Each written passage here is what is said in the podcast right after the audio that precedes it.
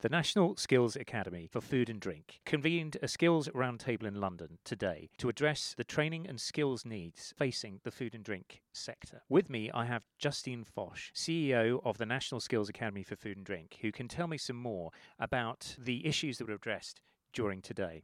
This is Rod Addy for Food Manufacture at the National Skills Academy's Skills Roundtable twenty thirteen in London. Justine, what are some of the big employment challenges facing the food industry? Well, I think it's been fairly well reported, but the industry faces a real challenge in recruiting new people into the industry. Over one hundred seventy thousand new people will be required by twenty twenty. And at the same time, the industry faces a real challenge around the image and the attractiveness of the sector, particularly to young people. So we face a big, big recruitment challenge. Part of that is driven by the retirement of people people out of the industry, and one of the other challenges is they take with them a lot of real experience and knowledge and technical capability. So in addition to recruiting in young people and increasing the size of the workforce, actually it's the technical skills that are really important as well. I think the final challenge really is the ability to find provision that really meets what industry needs. So in a lot of these areas there's just a challenge that companies find to get hold of the right training. What level of involvement are we seeing from industry in providing and engaging with the skills need? Today we saw some really, really good examples of where industry is strongly engaged in activities.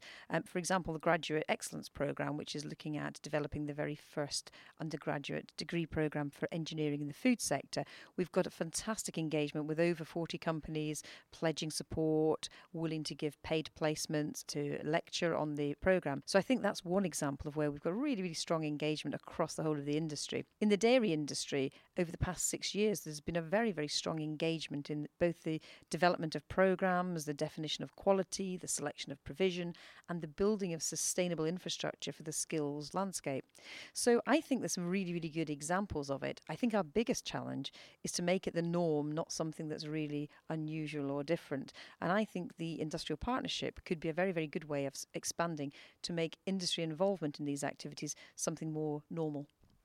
Could you tell me a bit about what the industrial partnership actually is? Yes, it's the bringing together of the sector really to try and address some of the big skills challenges and to signal to government that the industry is able to collaborate strongly and secure investment to really deal with some of these issues that are holding back the industry from growth. So I think the industrial partnership is about a collaborative approach to addressing the key skills issues that the industry faces. And what sort of signals have you received from government for its support for the industrial partnership? Matthew Hancock's attendance today and his speech really does start to give you an indication of the fact that I think government increasingly see the food and drink sector as an important sector, and the skills minister is very, very keen. I think his words were he would be very keen to see us move forward with an industrial partnership across the whole of the sector that could really take forward and address the skills challenges and enter into a real pact with government about how we can address the many issues that I talked about earlier. Justine, thanks very much. This is Rod Addy for Food Manufacture at the National Skills Academy's Skills Roundtable twenty thirteen in London.